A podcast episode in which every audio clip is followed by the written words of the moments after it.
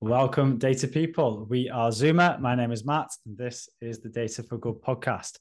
This podcast is brought to you by Zuma. Zuma is a dedicated recruitment company focusing on data positions across Berlin. The Data for Good podcast is for the world of data science, analytics, and engineering, giving you a platform to the thoughts and opinions of data leaders from Berlin and beyond. Today, we are joined by Alex Fedorov, Head of Engineering at Ride Capital. Alex, welcome. How are you? Thank you, Matt. Thank you. I'm doing well. Amazing. It's uh, great to have you join us. For those who, who don't know yourself or aren't aware of Ride Capital, can you give us a, a quick introduction? Yes, of course. Uh, I'm happy to. So my name is Alex, as you already heard. I am head of engineering at Ride Capital, and I've essentially started uh, almost from the day one as the first employee of the company and built uh, the full engineering discipline here. Um, additionally, besides that, I've uh, been in the industry for quite a while with uh, almost 15 years of professional experience. Uh, and before that, I've uh, been for nine years in uh, competitive programming, which was a lot of fun. Nice. Um, additionally, for the past seven years, I've been thinking a lot about software engineering, how to do it better. So I wrote a book about this. You can you can find me on the internet and see what that is about. Awesome. So for the listeners who do want to check that out, what, what should they be searching? What's the, what's the name of the book? Uh, the book is called 10x Software Engineering Delivery. Okay. Well, while we're here, do you want to give us a, a quick little plug? Uh, that that's fine. I mean, it says what it is. It's it's about how can we uh, get into world of delivering 10x amounts of business value through software engineering. Amazing. So yeah, if you wanna, if you're in, if you're curious, then you'll know what to search, and of course, uh, reach out to Alex as well. Um, so we're going to tap into that wisdom uh, today. Now we're here to talk about closing the skills gap um, in data with software engineering, but also vice versa. So to start off, what, what do we mean by this when we're closing the skills gap? Well, let me let me start and open uh, this topic. So obviously when uh, software engineers try to uh, work on anything that's data related, um, they would approach this from their perspective, from the perspective of building uh, software in um, in sort of a business domain, business logic kind of approach, uh, which usually isn't what uh, you want to have in your data warehouse or your, in your data pipelines or in, in analysis it's not the same shape of data it's not uh, the same way it looks like it's uh, some of the principles are not the same and additionally there, there's as well um, knowledge and skill gap from that other perspective is that when um, uh, experienced data engineers and data analysts work with the data and work and build essentially build software. So data warehouses, what are the data software? Uh, mm-hmm. They they have things that they can learn from software engineering as well, how to build more resilient systems that uh, have less regressions, less bugs, and so on. Okay, so so what are the benefits of this? The benefits of uh, that skill skill exchange essentially. Well, the benefits from one side is that um, software engineers who uh, have been working with data warehouses before and with data engineers, they of course will build um, systems in the future in, in a better way that is more adaptable and more uh, have better interface to data mm-hmm. warehouses mm-hmm. and uh, which would make the systems more accessible, the data of the systems more available to the business uh, in, in, the long run. On the other hand, um, when uh, data engineers, data analysts learn from software engineering how to do uh, software engineering better, they, then the maintenance costs, for example, of, of the data warehouses will be reduced because it'll have less bugs, less regressions. Uh, making changes in data warehousing logic will be easier and faster. Mm-hmm. Sounds like a lot, a lot of positives. What uh, what challenges might there be, or what should we be cautious of yeah. when when introducing a software developer into a data ecosystem? Well, what we should be conscious of is if people don't want to collaborate much or learn from each other. So mm-hmm. that's that's definitely a risk. Uh, because if somebody, let's say, wants to just uh, do, do, the work and make it done and make it work um, without collaborating too much with another discipline, then what will happen is that you will not gain these benefits or mm-hmm. will gain only them only partially, and potentially there will be even uh, damaging factors. For example, if software engineer without any interaction with data engineer, somebody who has such experience, um, builds a data warehouse, they're probably not going to build it correctly. They're probably going to build very inflexible data warehouse. And then mm-hmm. later down the line, will need to be either majorly uh, refactored or rebuilt from scratch. Yeah. So, where in the journey would you do you think it's most valuable to introduce a software engineer into a a data ecosystem, or if there is no talent out mm-hmm. there that you can find, what how do we take that that step? Well, well, I mean, um, I'm I'm assuming it's probably not always the case, but most of the times in the organization you would have uh, data engineers, data analysts, and software engineers and product managers, and these kind of two worlds I think need to work closer to each other when when they uh, build things together. So what do I mean by this? Um, let's say that um, some new data point or uh, essentially a new model needs to be created in data warehouse. Of course, the, um, data engineers and analysts can um, just do it on their own, figure out what what what is the model looks like from software engineering side, and uh, kind of ingest it and then perform analysis on it after all the transformations that they need to do. Mm-hmm. Or they can do it together. So instead of um, doing it asynchronously, they can work together with software engineer or, or, a couple of engineers and, and perform this task together. When they perform this task together, what happens is that engineers learn about how to deal with data better in a better way. And at the same time, uh, they they share their knowledge and observations and why they did certain things in certain ways um, with the data engineers. So there's a like sort of an exchange of uh, knowledge and uh, data engineers become a little bit more like software engineers software engineers become a little more like data engineers and they are able to also uh, use these different tools in different contexts i can give you a very particular example of um, such two very different very very very different uh, ways to approach mm-hmm. data uh, yeah. between software engineering and, and data engineering um, so software engineers uh, have this principle called YAGNI it's called, it means you aren't going to need it. Uh, and when applied in software engineering databases, it works quite well because you don't create data points or fields or uh, that you probably not going to need because it's yeah. going to be wasted and they need to be maintained and so on. So it, it's a very helpful in software engineering. However, um, in data engineering, actually the opposite rule or opposite principle often applies. I don't mean always, but often applies. Different principle yeah. called we we called it um, because we software engineers here at Ride worked with data engineers, so we kind of try to express these ideas better. You know, we have yeah. the word Yagni, uh, but the word on the other side did not exist, so so we invented it. We call it Yagnia, which okay. which means uh, opposite to you aren't going to need it. It actually says you are going to need it all. Okay. So essentially, um, when when you look in data engineering and build in data warehouses, what you end up uh, building very often is not minimal tiny models where you just have what you need right now. You actually go much wider and you include much much more data points that you might need at any point mm-hmm. in time in the future. Um, of course, uh, structurally the data warehouse still needs to be Yagni, so you don't yeah. need to introduce layers that you don't need yet because that will increase complexity. But in terms of data points, you essentially try to have as as as many as you can because they will come uh, and will become useful, and you don't know how yet.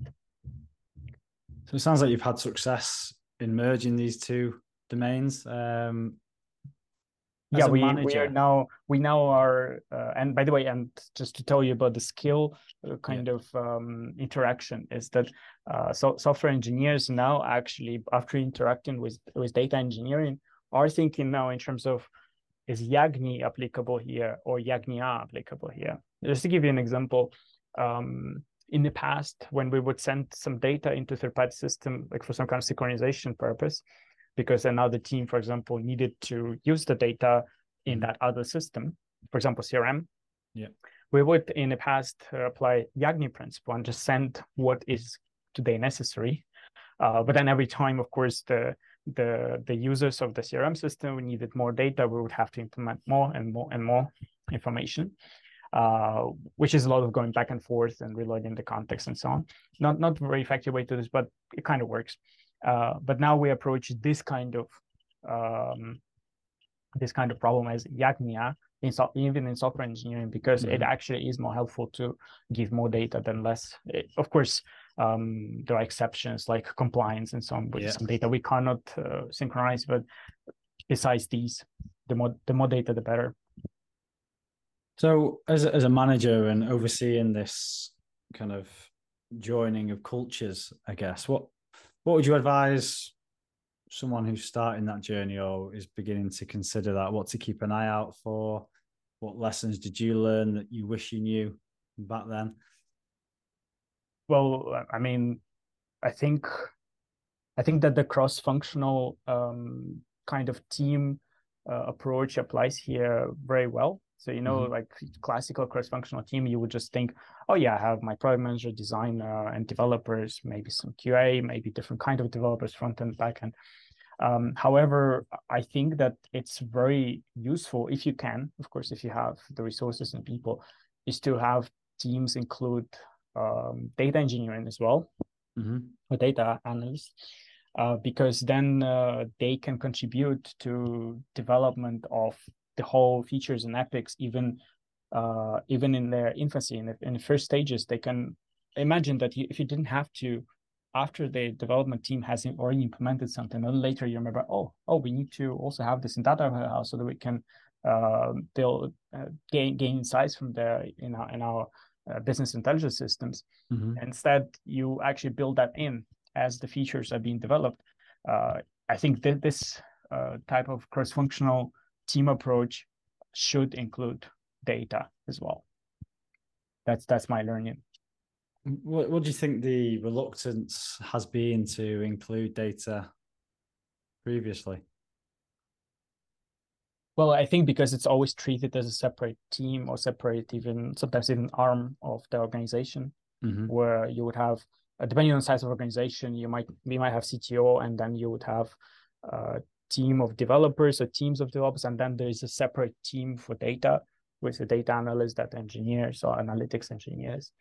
Um, however, I think that approach is probably a little bit flawed because the, the closer they work work with each other, the more effective they become. At least mm-hmm. that's my experience so far. It yeah. re- does require a little bit more of um, collabor- collaborative culture, of course. Like without collaboration, it's not going to be more efficient. So there's no point. Uh, however, if you if you if you can uh, have a collaborative culture, then there is a sense in doing this there is probably another um, interesting point because um, you know the, there is usually more software engineers and uh, teams that are bigger teams than um, than than data teams um, is because um, I don't know because of the, the the market, the job market, but also demand. So amount of work that needs to be done by software yeah. engineers. There's much more stuff to do, more features to develop, more applications, products to launch, etc um, and the the amount of data work that needs to be done on top of that at least initially right uh, in initial stages of the organization and product products is not as much as the feature development so this is also yeah. probably why there's some supply and demand um, factor to this so that sometimes if you just have maybe two data persons in the whole organization just because that's the amount of work that they need to do and because of how many of you of them you can actually find on the market um, then it makes sense to put them in a single team just for efficiency's sake of course. So that's another driving factor. Um, however uh, maybe that that needs to be challenged because maybe that efficiency gain uh, can be overshadowed by collaborative gains from mm-hmm. cross-functional teaming. So maybe if you don't have enough people in data, they can be a kind of uh, like tra- traveling team members where for a quarter they spend time with one team and another quarter they spend time with another team. So you could do things like that as well. Mm-hmm. How motivating or do you think a lot of people would be interested in in that type of work from data moving from team to team? Do you reckon it would have to be a certain type of person, or is that the evolution of a data specialist? How do you see it? Well, it it depends. Uh, I think it is uh, not a special type of person. It's just a type of person. That the, these types already exist mm-hmm. um, because you have uh, uh like an like a really data engineer who wants to build uh, warehouses and build yeah. layers of architecture and data processing. May, maybe do also an advanced ML and so on. So they are interested in technology more. Mm-hmm. And then there is maybe like a data scientist or data or, or data analyst who yes they can do the technology but they're actually more interested in business and people and yeah. so on and figuring out how to make that work how to deliver business value so obviously the person who is more interested in people uh, would be more will be more interested and more um, suitable for this cross team collaboration um, initiatives uh, however um, my personal belief is that even the person who is more interested in technology yeah. um, still would benefit from exposing themselves more to uh, cross um, uh, sort, sort of cross functional collaboration because they, they can learn from it and improve their their craft and their skills. So domain knowledge uh, how important is this? Domain knowledge. Well domain knowledge in what what do you mean by domain? I mean specific company business domain or do you mean domain knowledge of technology or what you're talking about. Yeah so if um, a data person is getting into various teams and, and moving across is that early company early stage companies that you're gonna have to be a generalist and then they evolve into a domain specialist? Where do you see it? I see i see. So um, uh, obviously it's very similar in startups and also in and engineers and, and other roles um, in a company that is smaller, um, pretty much everybody has to be as somewhat generalist, if not entirely generalist. Mm-hmm. Uh, and then only little special sk- skills are actually required in smaller organizations and startups. Um, and even then, if you're a specialist, you're still sort of expected to have shallow knowledge of other things and interact in other domains. Um, and then as the company grows, you don't have the problem anymore that people need to jump because if if the company is larger yeah. then it can actually afford to have uh, maybe one data engineer or one data analyst per each team per each like mm-hmm. feature team or yeah. domain specific team you probably can afford that actually do you think it will remain that way do you think a generalist if, if you were to set out your career now mm-hmm. knowing what you know now and having a bit of an idea of the future, would you advise picking a domain and becoming a specialist with the entry level to technologies being easier, or do you think it is still wise to be a generalist and cover as many areas as you can? I think uh, both work. Mm-hmm. Actually, mm-hmm. I'll, I'll, explain to you how in what way. Um, the, the only thing that you can't do, you can be really in the middle. Like you have to, at least in the beginning career, to commit to either be a specialist in one thing and one domain. Yeah. And then that uh, accelerates your career in that domain and the specialty, of course. And then later you add more other skills and more other domains on your in your general toolbox and tool set. So you become more versatile and then you have more choices and you have and you can contribute at multiple levels. Like you can mm. essentially and then eventually, you know, you can become either yourself your own entrepreneur or go into management and do other things because understanding of more than just one specialty is required to do these things. Um, or there's another way which you start as a generalist. So yeah. you can do a little bit of that, a little bit of this, a little bit of this domain, you know, a little bit of this. So you have this general knowledge, which means that uh, you'll probably be a good communicator as well. Well, that's required because in order to make use of all this general knowledge, of different domains and different specialties and technologies, uh, you would need to work with other people to make things happen.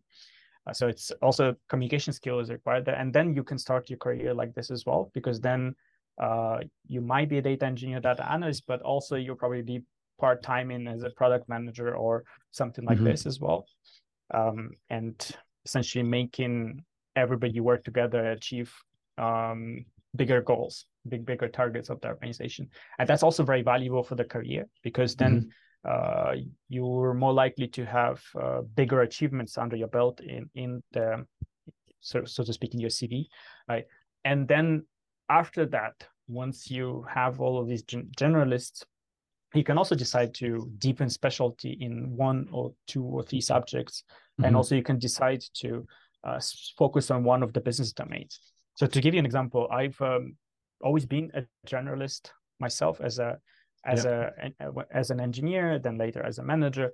So I, I can do whatever is necessary to be done of course. So this is a very nice skill to have because it allows me to go wide and figure figure stuff out. However i do uh, have few things that I, I also specialized on later. Um, in in my particular case uh, I, I specialized on testing and test driven development. Mm-hmm. um, besides being you know generalist programmer who can do everything i i'm really good at making sure that uh, applications are very well tested. Yeah.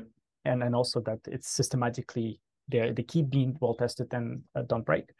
Um, and then later on as well, uh, somewhere around the time when I, when I joined Ride, a little bit later, I realized I really love uh, financial technology. Mm-hmm. So I'm also specialized now and will keep that specialty in the domain of financial technology.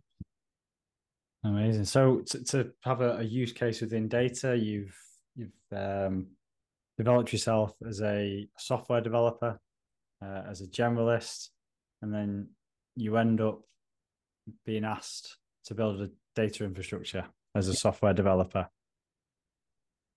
Yes. Yeah, so, so tell us about this.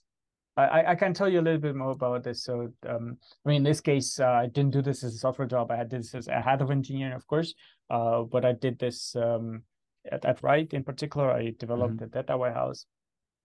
Uh, however, I did this with uh, uh, with some help. I didn't do this alone, of course. Mm-hmm. Um, so the way it worked is that we had um, we have hired a consultant who has like deep knowledge of how to build a data warehouses, and he consulted with us, and he essentially um, helped us build the first version.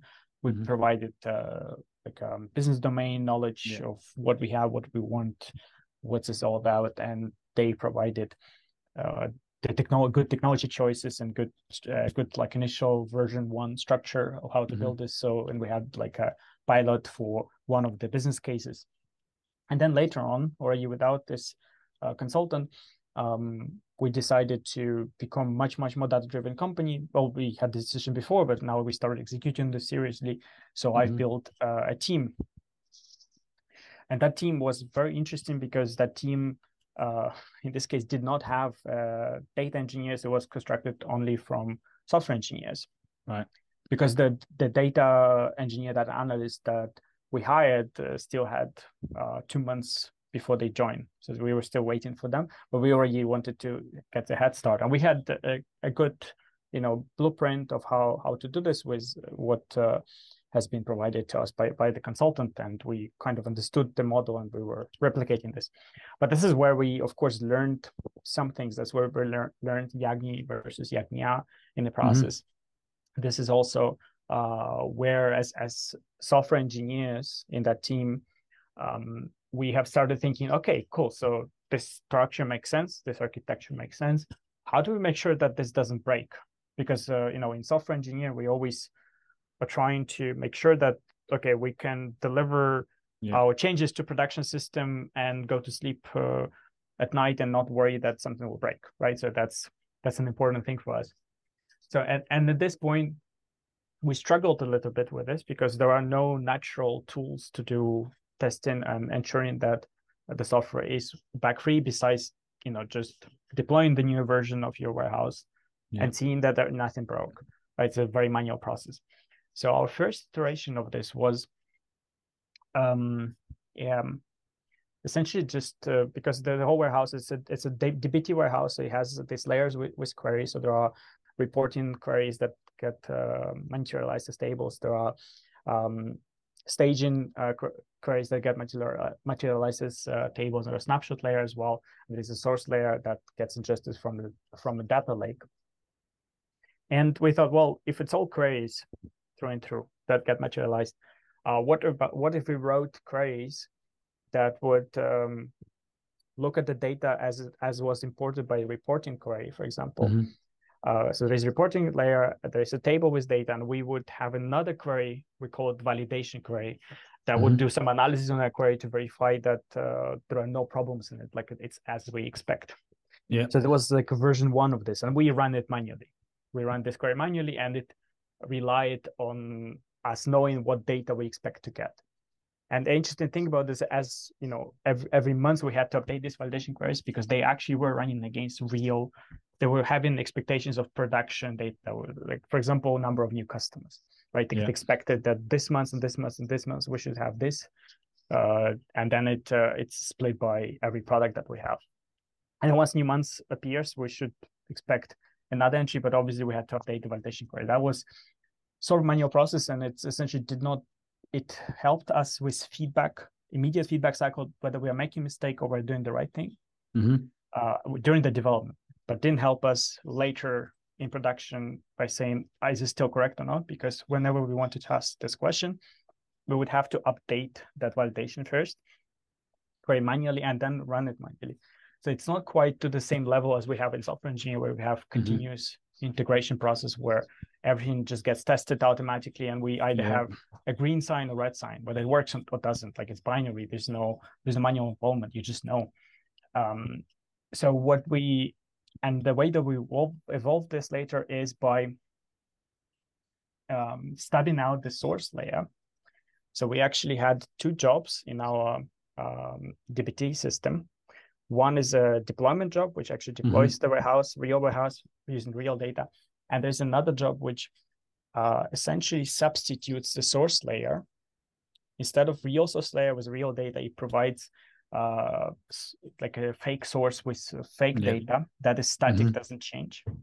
And then right. it runs the whole warehouse on top of this. And then we just verify that uh, the, re- the reporting queries and entity, entity queries produce the right results. Mm. And that is now automated and automatable, and it really shows you either green or red, either it works or doesn't. And now we, every time we make a change to our data warehouse, uh, these tests run in, in a separate job. Um, and we know if we broke something or not. That's that we haven't supposed to be changed. And this really allows us to, uh, as well, sleep well at night. So many things that the data can can learn from software best practices. Is there any others that are evident that are able to be implemented that are scalable, sustainable in a data environment? I think these are the two main ones. So Yagnia, uh, mm-hmm. which software learns from uh, from data, and then um, testability, which data learned from software you know, if we talk about this six months from now, maybe I'll have a couple more for you. But this is so far our main major learnings. Amazing. I mean, oh, we could carry on for for much longer talking about this. Um, I'm conscious of time, so mm-hmm. let's let's finish with with one final question. So, best practices, high quality. What's the number one thing that we should be considering as data professionals that we've learned from software developers moving forward?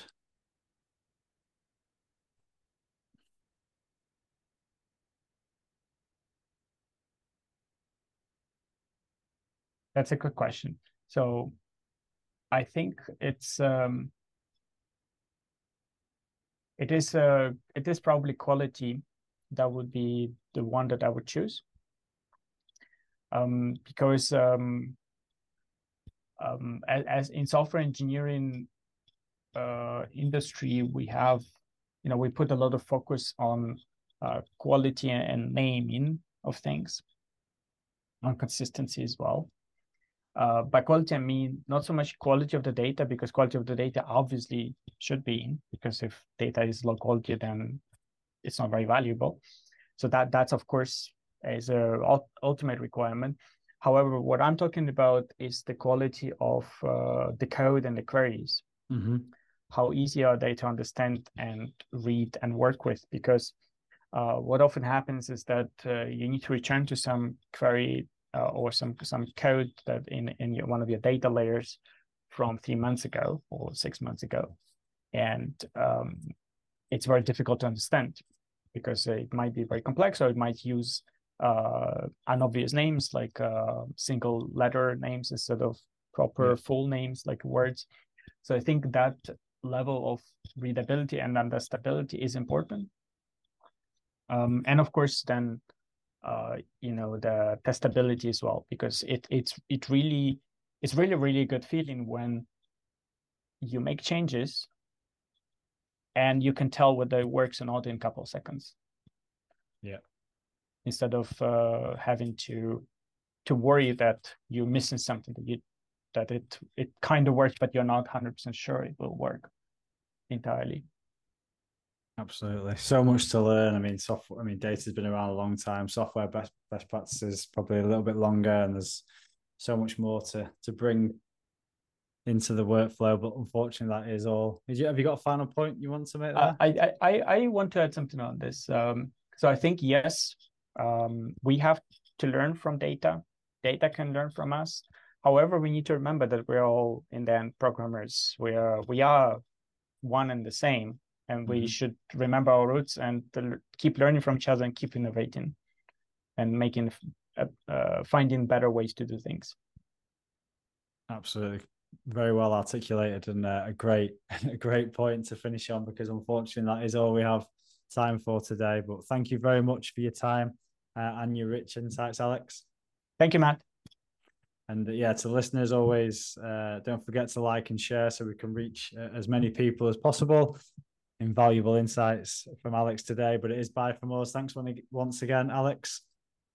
Thank you matt. Bye bye ciao for now